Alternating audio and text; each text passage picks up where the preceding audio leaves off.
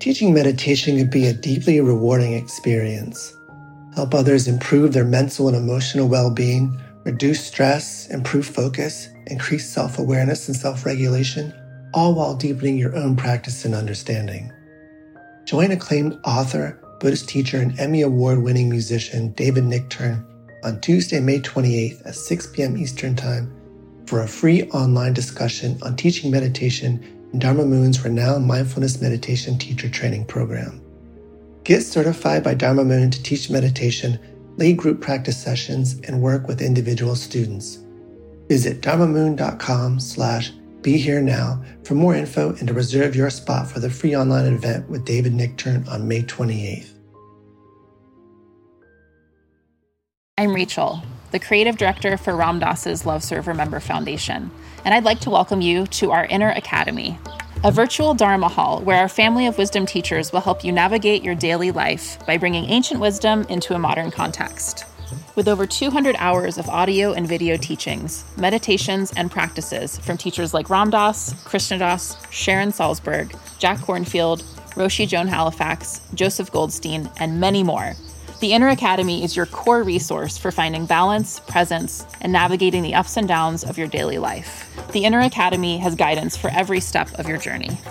Choose from an annual or monthly membership and gain access to past and future courses, retreat replays, virtual community, and much more. If you've been familiar with Love, Serve, Remember Foundation for a while, you'll know that most of our offerings are given freely or on a sliding scale basis.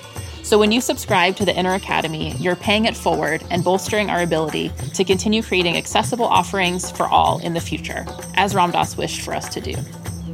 Be here now and start your journey with Ram Dass's Inner Academy today.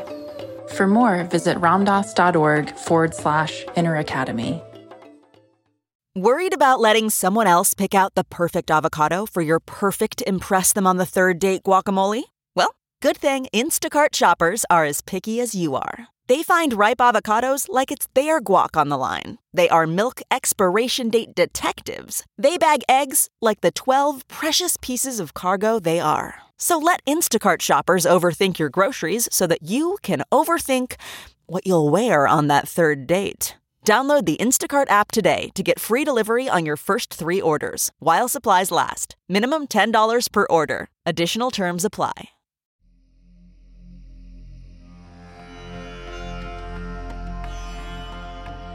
Welcome to the Real Change series on the Metta Hour with Sharon Salzberg. Inspired by Sharon's newest book, Real Change, this series features conversations with activists, artists, and teachers, all discussing the intersection of meditation and social action. To learn more, visit realchangebook.com. Hi, I'm Sharon Salzberg, and I'm speaking today with Mark Solomon. Mark is a nationally recognized political strategist and campaign leader. With 25 years of experience in strategy, campaign management, policy development and execution, messaging and communications leadership, and field mobilization, Mark has a deep track record of assembling winning bipartisan campaigns on the most challenging issues. He was one of the key architects of the marriage equality movement and has applied lessons from the marriage equality movement to help secure impactful criminal justice reforms, pass laws enacting automatic voter registration, advance pro-immigrant policies, and build bipartisan support for ending partisan gerrymandering. For the last 2 years, Mark was a key strategist on Florida Amendment 4, the successful ballot campaign to restore the ability to vote to people convicted of felonies. He's also the author of the book, Winning Marriage, the Insight Story of How Same-Sex Couples Took on the Politicians and Public and Won, which was named a Best Book of 2014 by Slate Magazine. Welcome to the Metta Hour, Mark. Thank you. It's great to be here.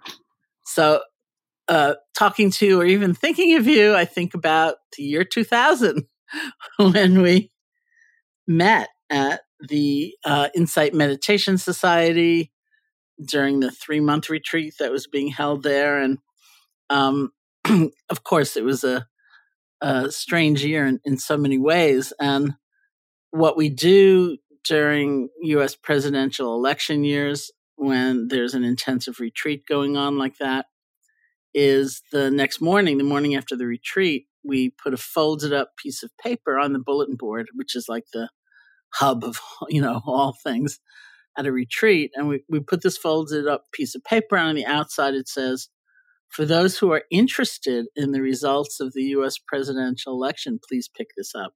And then the winner's name's in there. So that year, at night when I was going to bed, it looked like George Bush had won. And I woke up in the middle of the night and it looked like Al Gore had won. And then I woke up in the morning before going over to the retreat center and it said, "We don't know who won." So that's what we put on the inside of the piece of paper. We don't know. And meanwhile, people have been meditating intensively in silence for like a month or maybe even a little more at that point. And so people who came in for what we call interviews, just these short meetings where you describe your meditation practice and you get some feedback, they were kind of spaced out and they were like, "Don't we usually know the next morning?" And I said, "Yeah, we do, but there's something very strange going on. And you were the person there who had the most experience in government in that world, and you just knew how strange it was." So it brings it all back, just having you. I was freaking out. I think over the course of several days, this went on. They finally announced the winner of that race on the last day of the retreat, as we were let back into the world. But I remember looking about three times and it still said that we don't know. I remember asking you, Sharon, in this 10-minute interview, we were really supposed to talk about your practice. I was like, "Sharon, I'm dreaming. I'm this. And you're like, "Mark," I remember you said, "Mark, I'll tell you." And I was like, "I don't think I want to know. I think it'll just cause me to, my brain to just keep spinning even more." So, well, you came to us from the halls of Congress. Is that right? You were working. Yeah. I worked for a senator, and for a long time. Yeah. Yeah. So I do think of you because you really did know how very, very off it was. Here we were. Yes. I had all sorts of scenarios in my yogi mind. So for sure. So how did you end up coming to IMS? I had been going through a challenging time in my life, and that I had I was coming out of the closet, and I was sort of a late bloomer in coming out of the closet. I'd worked on Capitol Hill for a while, and I took a job in the senator I worked for. I moved back to his home state, which is my home state of Missouri, and I moved with him to help him with some of his advocacy work back home. And then I just, as I was coming out, I just decided I needed a total break from what I was doing. And I decided to go to the Kennedy School at Harvard to get a master's degree in public policy. And I got there and I was like, it just felt like the same sort of rat race that I'd been in, just in a different context. And so I remember, it was on Rosh Hashanah, I remember going to the beach and getting Larry Rosenberg's book on meditation and sitting there. And I started going to Cambridge Insight Meditation Center the next morning and just found that what I really wanted to focus on was on love and loving kindness and connection, and that it was something I wasn't going to learn in the U.S. Senate, and I wasn't going to learn it at Harvard either. So, and so I eventually, I took your class. I had to sort of make my strongest case to get off the waiting list and into a week-long meta course that you were teaching. And it was totally transformative. And after that, I you know, took all my stuff and threw it in storage, and took the next year off, and just spent half of it in retreats and half of it backpacking around the country. And it was quite a year. Mm. It's so interesting because, you know, for so many people, especially people kind of in the world, working hard in the world and trying to affect change, the word love is not that appealing in a way, you know. It often is equated with weakness or giving in or losing one's edge, but you seem to have an immediate kind of spark for that. Yeah, it wasn't on the you know, on the syllabus at the big H in Cambridge, so I needed to go somewhere else. Yeah, but you wanted to, which is kind of amazing, you know, as an activist. Yeah, it was really, you know, what I learned. It was the practice of love and kindness was instantly so powerful to me as somebody who, you know, I didn't come out of the closet as a gay man until I was 30 years old, and so I was keeping this, you know, this part of myself secret from everybody. Like, and when I didn't come out of the closet, I didn't share that information with anybody other than a couple of therapists, no friends, no family. And so it was, you know, it was I was really feeling, you know, I felt like this part of myself could not be lovable. And if this part of myself was known to the world, I wouldn't be lovable. And so the notion of, you know, of finding that somewhere on, you know, beneath my fears and self-doubt and self-hatred, and that there was sort of this light of metta, of love and kindness that was burning brightly, that I could sort of shine on myself and on others, was like the, you know, among the most important discoveries I've made in my life. So I'm, that's why, you know, I think the book that I've read the most, the book that I've read the most in my life is your first book, Love and Kindness, shared the most with others. So it's, it really changed my life.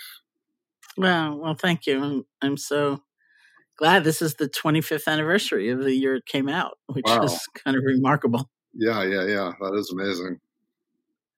So one of the themes from the book, Real Change, that I'm exploring also in this podcast series, which, by the way, is named Metta, METTA. Not everyone knows that because they just hear Metta. Metta, METTA, is the Pali word, language of the original Buddhist text, for loving kindness or love. So. But some of the themes I'm exploring in the book are around anger and rage, and the ways they can propel us to action and the ways they can burn us up. So can you tell us a little bit about your own personal journey with anger?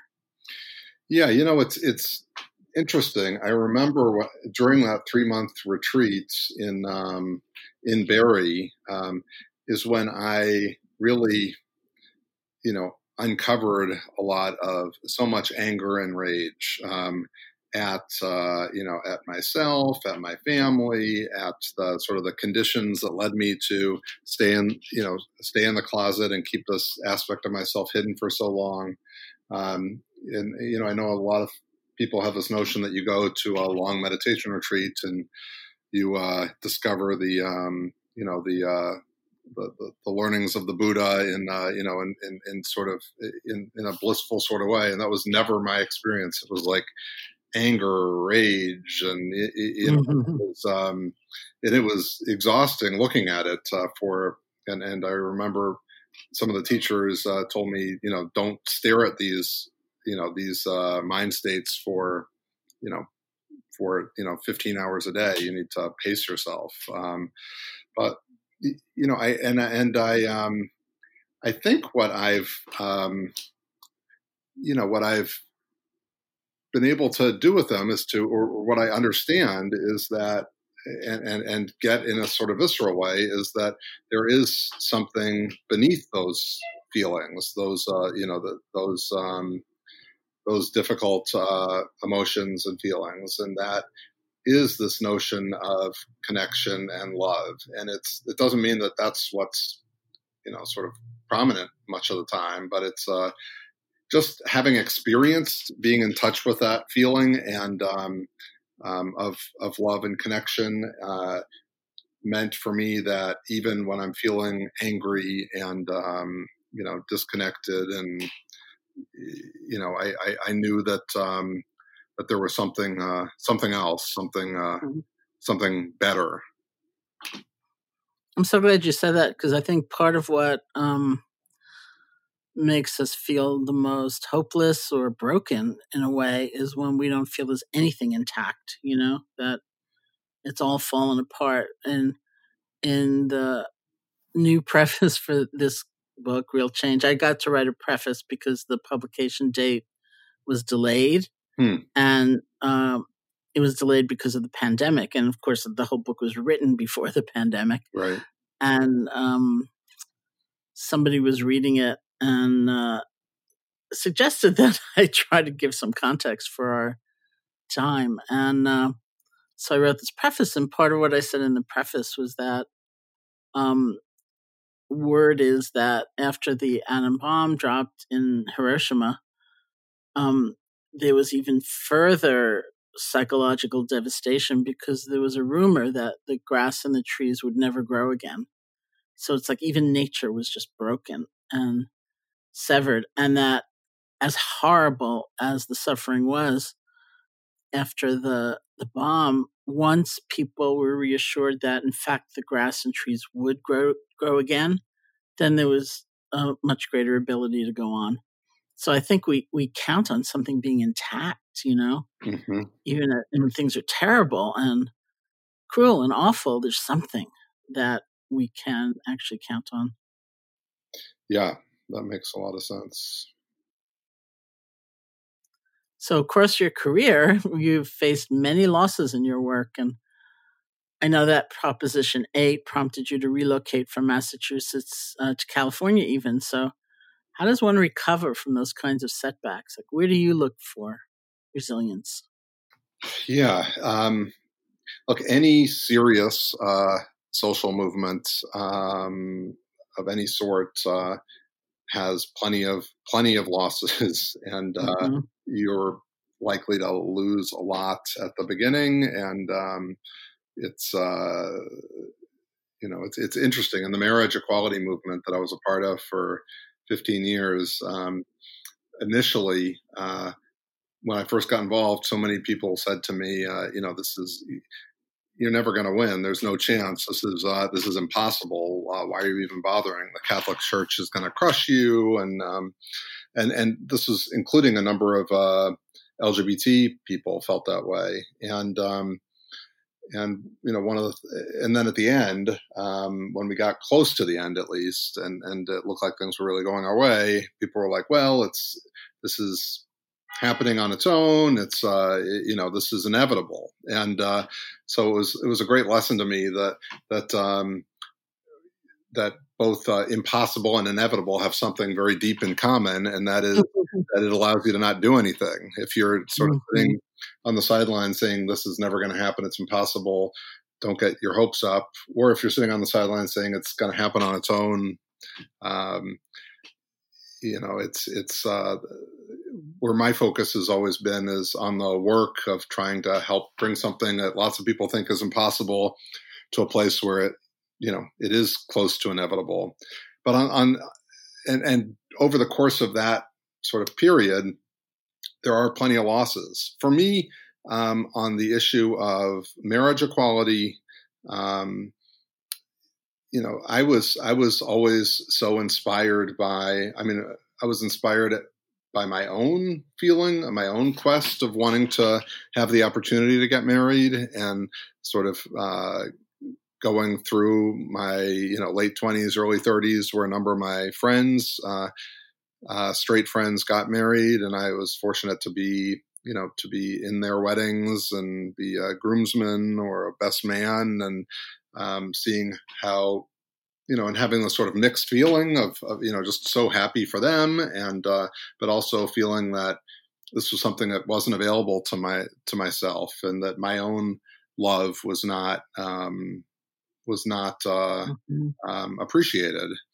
And then as I got in this move, as I sort of entered into this movement, what I was just inspired by the notion of kids, young LGBT people, and who could have a different vision of their life. And also I was inspired by older couples who had been together for 40, 50 plus years, who had lived through so much of, so much discrimination and physical and emotional violence.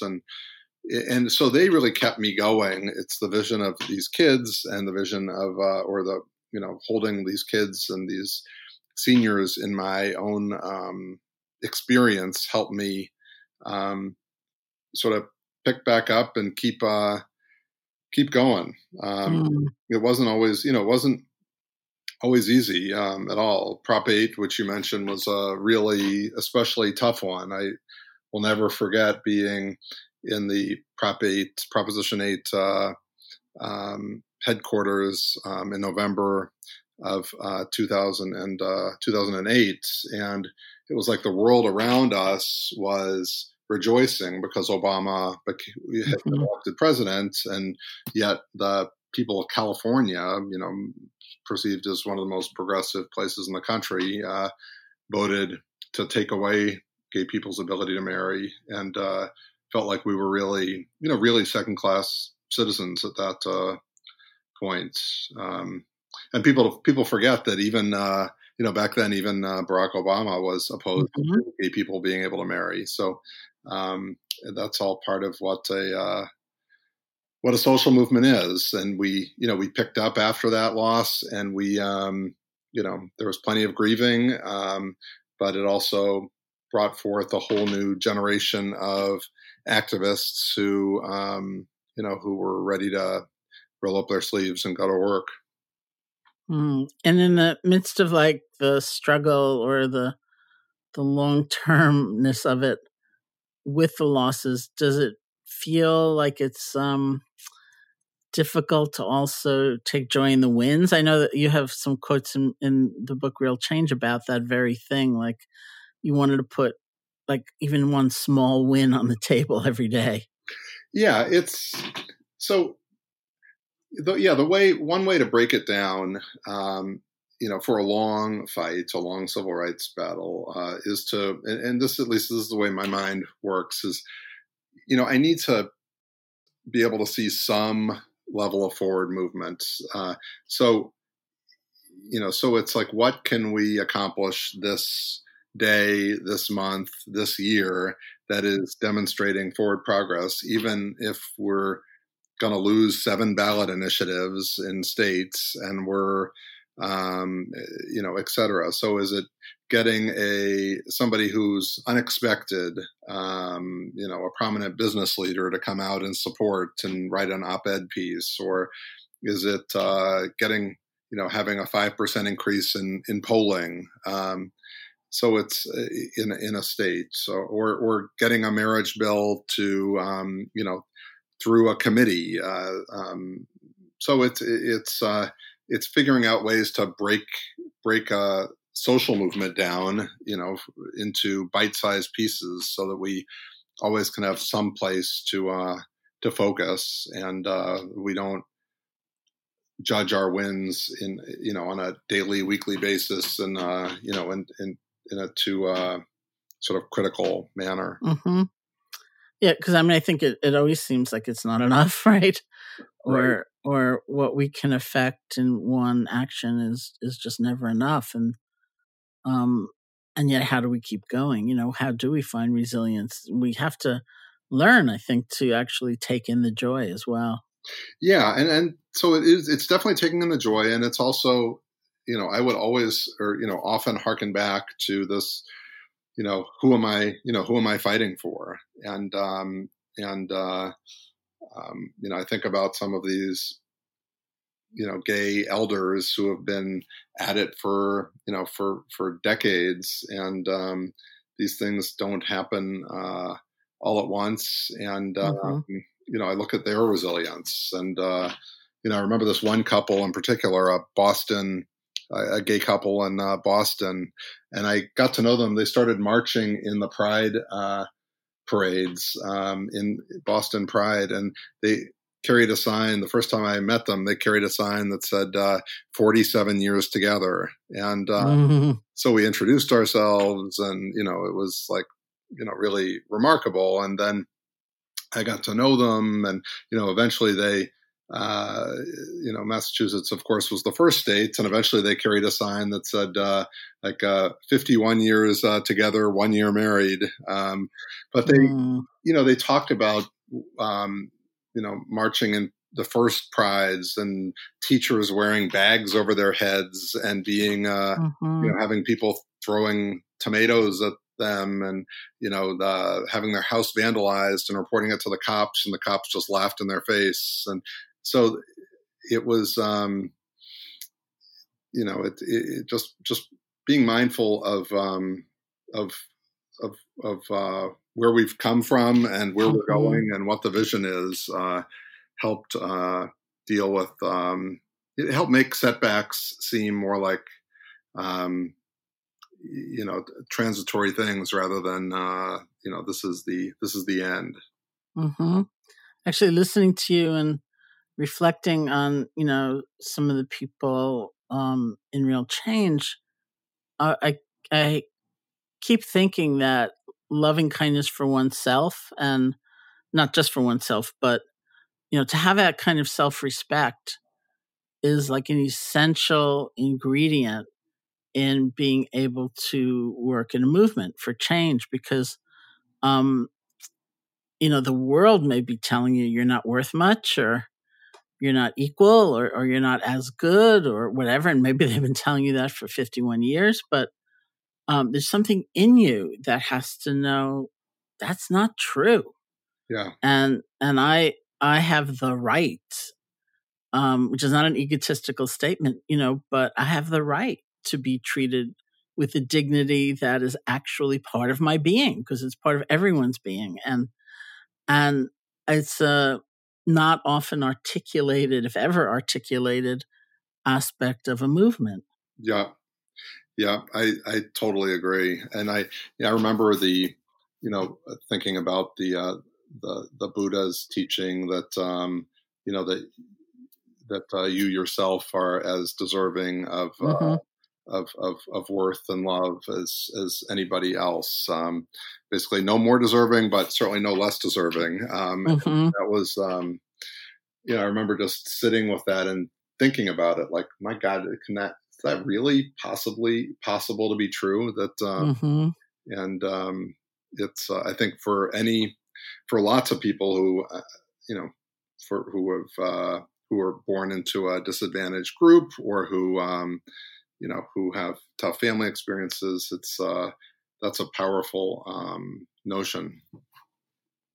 I was just looking over, not too long ago, the transcript of the talk that the Dalai Lama gave in the meditation hall at the Insight Meditation Society. He came to visit in 1979, and we were, of course, young. And he was coming to Amherst at Bob Thurman's invitation, who was then at Amherst College. And Amherst is, you know, like 40 minutes away from Barry. So we wrote the private office a letter. We said, "Hey, we're a Buddhist center too. Does he want to come here?" And we got back a letter saying, "Yes, he'll come." Wow. So amazing. That was outrageous. And we had, you may remember the bowling alley, the bowling lane. Yep. We have a one-lane bowling alley in the basement of the center, because when we bought it, it was a Catholic novitiate, and so there were a lot of kind of social amenities there. And we actually had we inherited from the fathers of the Blessed Sacrament a room full of bowling shoes, and, you know, so when the Dalai Lama came, it was still functioning, and he did roll a ball. So everyone asked me, like, how'd he do? And I said, I don't remember. You know, I was like so freaked out. But then he came into the meditation hall and he gave a talk. And in the question period that followed, so we had a retreat, maybe it had been going on for 2 weeks at that point. because somebody raised his hand and said, I've been meditating for 2 weeks and I don't think I can do it. I'm just like incredibly discouraged. I think I don't have the capacity to develop wisdom. I just can't do it. And I think this was the Dalai Lama's first trip to North America, actually. And he just looked really surprised and a little bit confused. And then he said, well, you're just wrong. You're just wrong. And he went on, you know, to describe what they believe would be the innate capacity every single human being has for growth and change and wisdom and love. And but it was such a kind of startling moment. Like, well, you're just wrong. Like, forget that point of view, you know. I love that. That's so true. It's easy to forget. Very easy to forget. So, you know, I'm wondering about sort of, you've now interlaced loving kindness practice, in particular loving kindness practice or meditation, and in with your activism, and it would seem like it's a very nourishing part of that. It is, without a doubt. I think for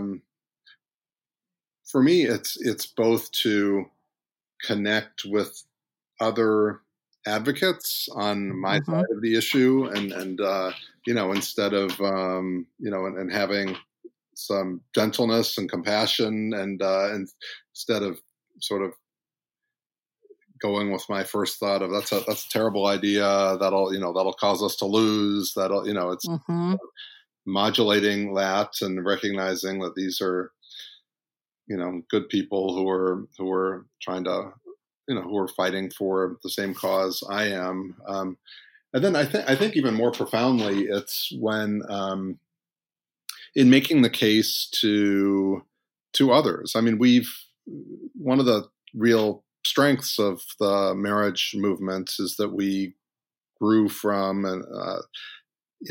20 some odd percent support nationally in 1996 to today we're at, we're close to 70%. And that was a lot of changing of hearts and minds. And core to that work was figuring out how to connect to people that weren't with us. And it takes a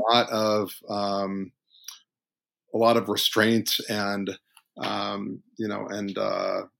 sort of gentleness to look at somebody who is not with you, or who, and I'm generally not talking about the people who are just vociferous opponents, because we didn't need everybody, and we didn't have to try to convince, the most sort of fundamentalist religious believer. But there were plenty of people in the middle who were like, I know some gay people. I think they're fine people. But why do they need to call it marriage? And why should they? Can't they call it something else? And I'm really conflicted because I have a family member who's gay, and I know her partner. But I also grew up in the Catholic faith, and I know that the Catholic faith taught me this about gay people. And so it's helping. I mean, so responding to people and saying, well, you know what, you're opposed to us, you're a bigot, is shuts down the conversation quickly, and people get defensive and back up, and it doesn't move the ball forward.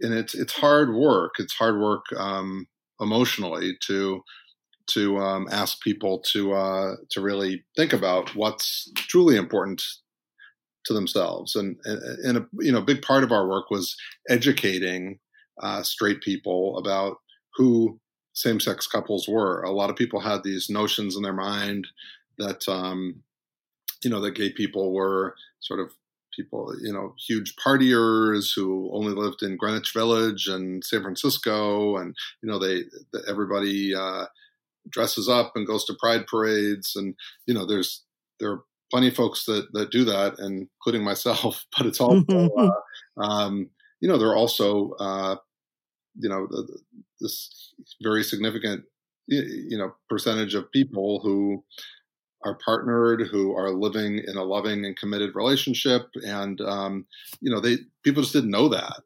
Mm-hmm. So it was really opening, you know, helping people understand who same-sex couples were, and then connecting to them, like helping straight people see that, you know, that our relationships are really not different from theirs, that our love and commitment is similar, that we want to marry for the same reasons, and that they may have conflicts in their, like everybody has conflicts in their belief system, that somebody can be an observant, you know, an observant person and have been taught that homosexuality is wrong. But then you ask them, like, what's most fundamental about your religious teachings? And usually people say some version of treat others the way you want to be treated, the golden rule. Mm-hmm. So it's like, and giving people permission to evolve and to, you know, to move our way is, and that all took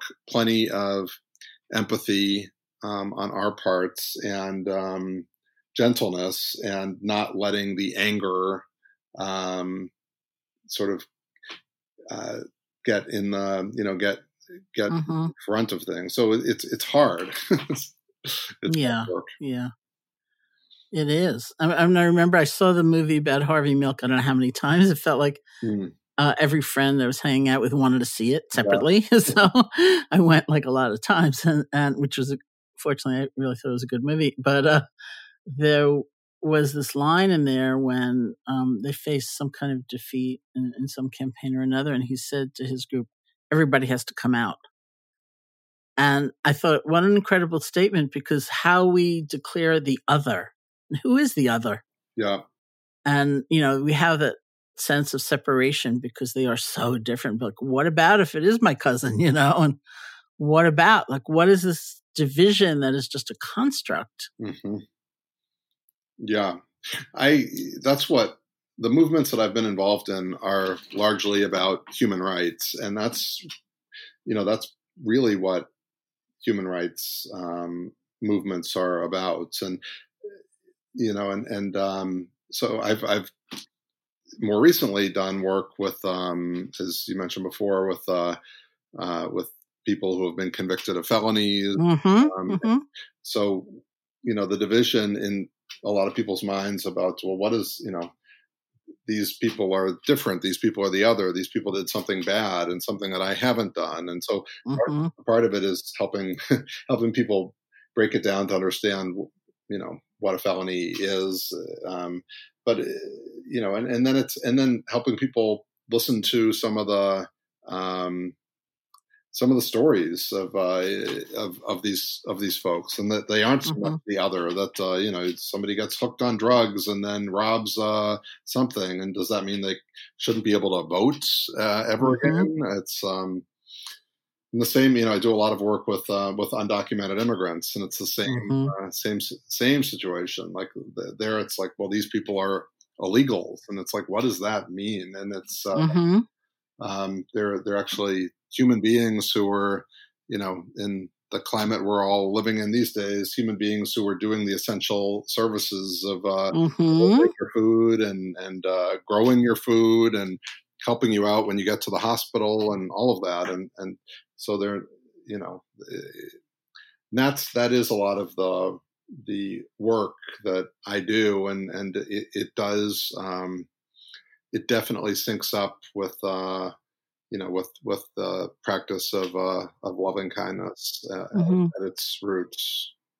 What do you find really effective ways? Is it hearing the stories? Is it seeing the stories? Is it meeting the people, of dissolving that sense of otherness? You know, like, yeah, it's hard for me to say, because in each of those instances, well, with undocumented immigrants, for example, you know, I felt really in accord with a lot of movements, you know, like Ajahn Poo and domestic workers, and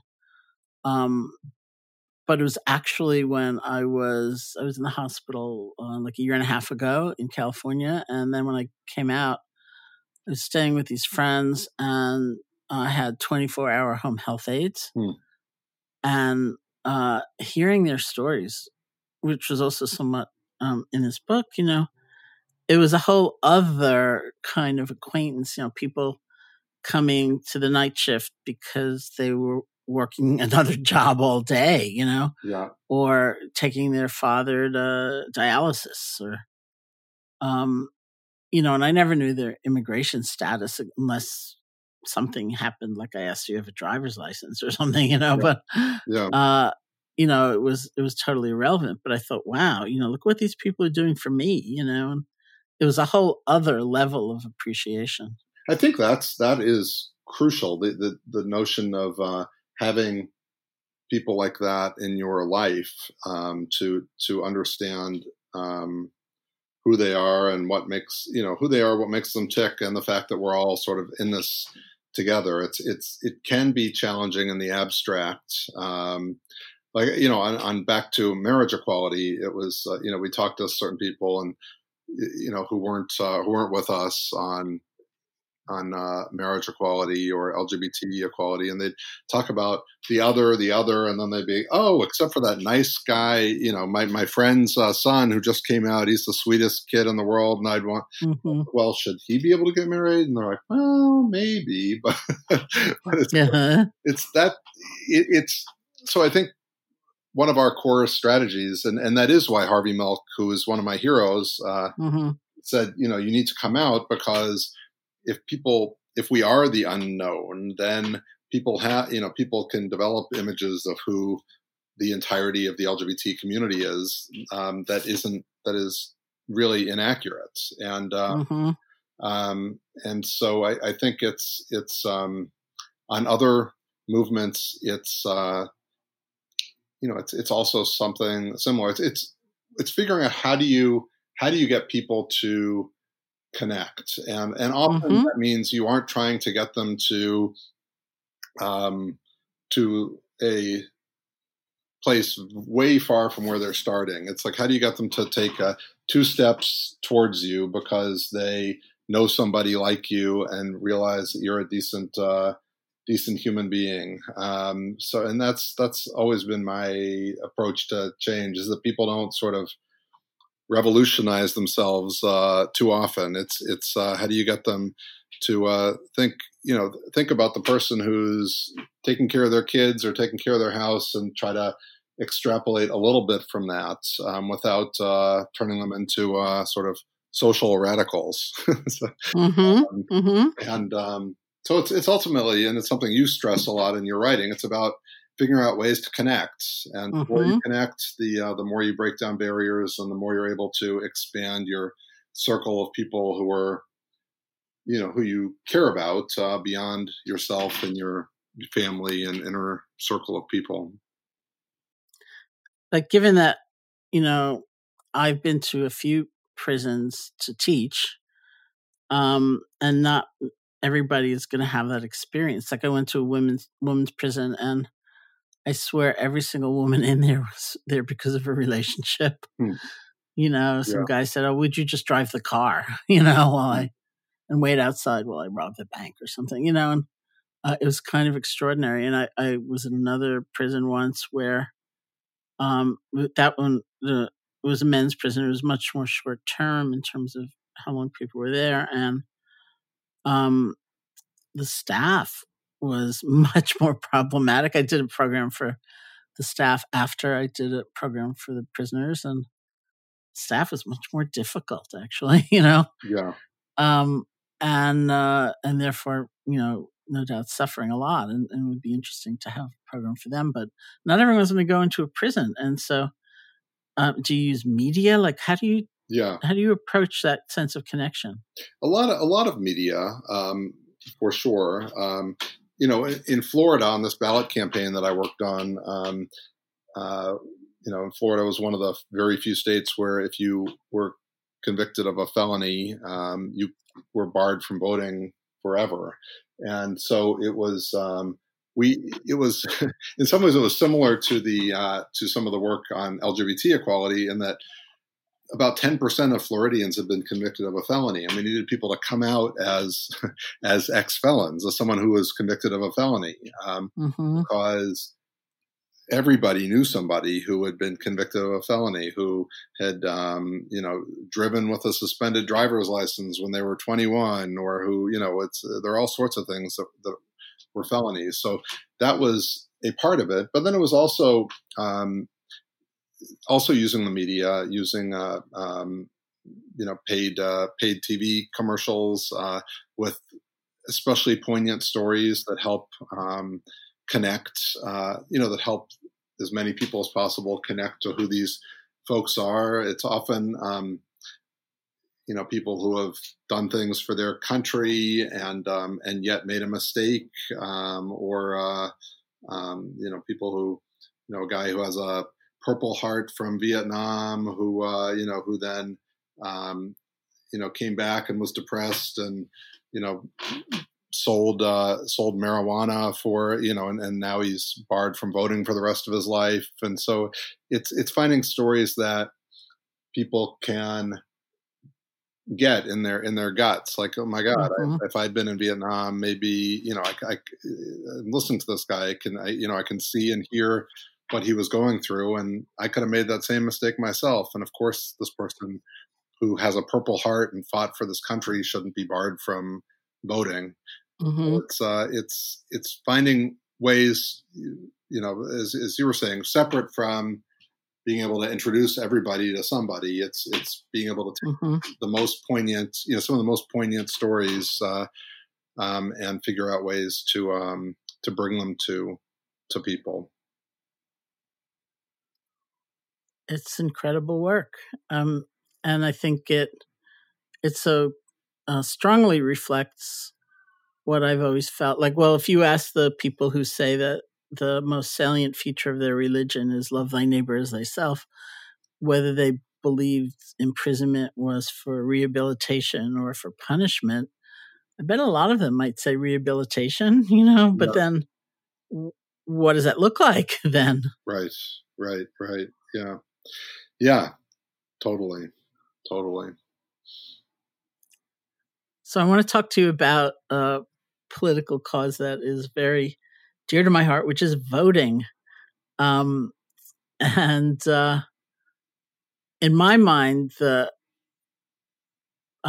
emphasis on everybody voting, look at this miracle that you can vote. You haven't been barred from it because of a mistake you made when you were 18 or something, but as much as people try to keep that right to vote from people, it seems to me that it so deeply reflects the Buddhist teaching on the inherent worth of everybody. And sometimes people complain about my fixation on urging people to vote, so I'm going to do it again.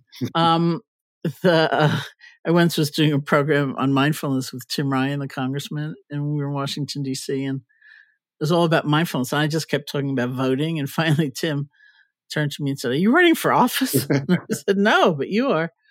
I'll be your campaign manager, Sharon, if you don't. Thank you. My friend Shelley, who is a fireball of energy, wanted to start a campaign about kindness, vote in kindness, and she made these t-shirts that said Sharon 2020. So I'll tell her I have a campaign manager now. But the I think it is such a spiritual act. I think it's a sacred act, and I feel pains when I hear people are barred from voting or because of the manipulation, so many people can't vote, or they wait 8 hours in the rain, or something like that, because I do think it's a sacred act. I do think it's so deeply reflective of the fact that we have worth. We should have a voice, whoever we are, and even whoever we're going to vote for, that it's so important that people honor that and get engaged.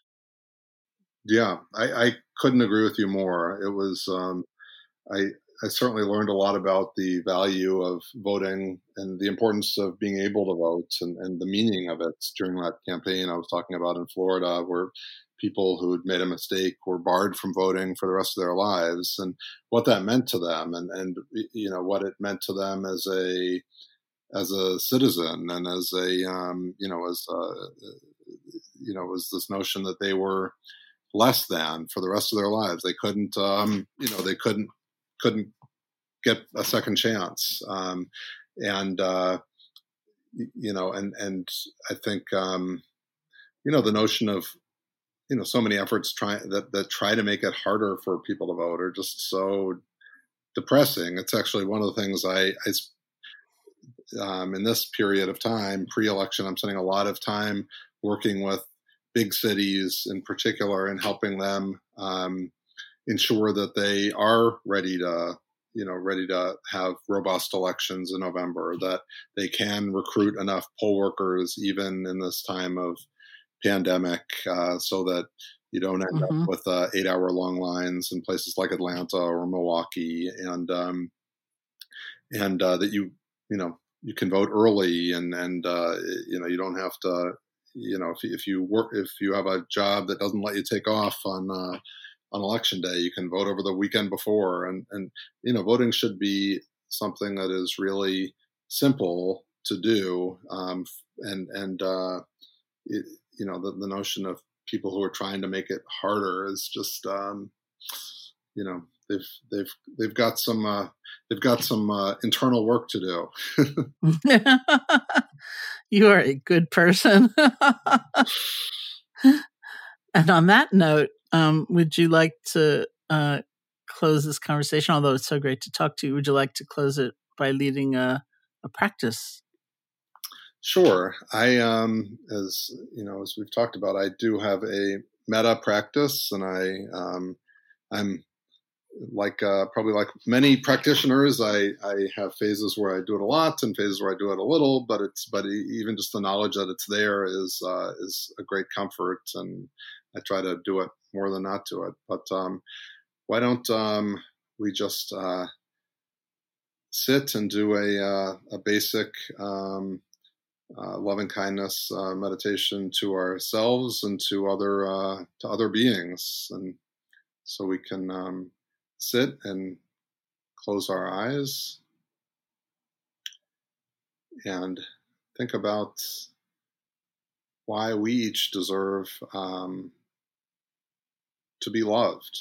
And the phrases that I use are as follows, and people can follow along with the phrases that they have used. But I say, may I be free, may I be safe and protected, may I be filled with love, and may I dwell in peace.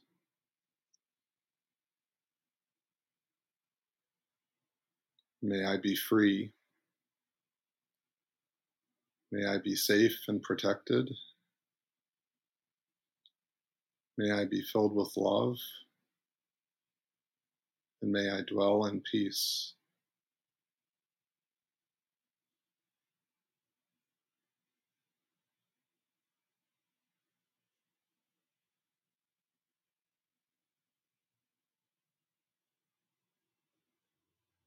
And then to think about the world that we inhabit and the furthest stretch that we can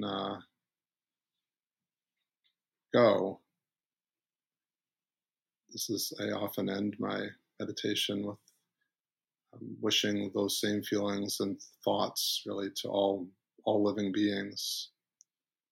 May all living beings, including myself, be free. May all living beings be safe and protected. May all living beings be filled with love. May all living beings dwell in peace.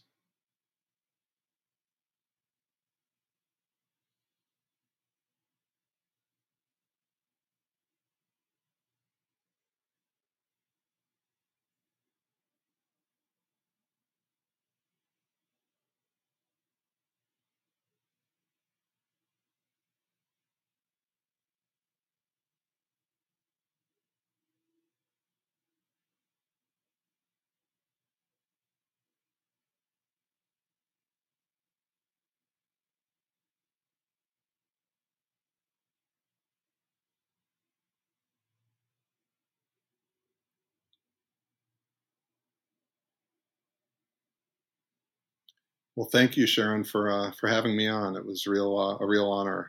Oh, well, thank you. It's so delightful to connect with you again. And thank you all for joining us to learn more about Mark's work. You can visit www.Civitas Public Affairs, that's civitas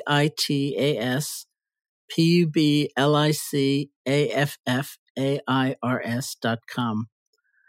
This has been the Real Change series on the Metta Hour podcast from the Be Here Now Network. May you be safe, be happy, be healthy, and live with ease.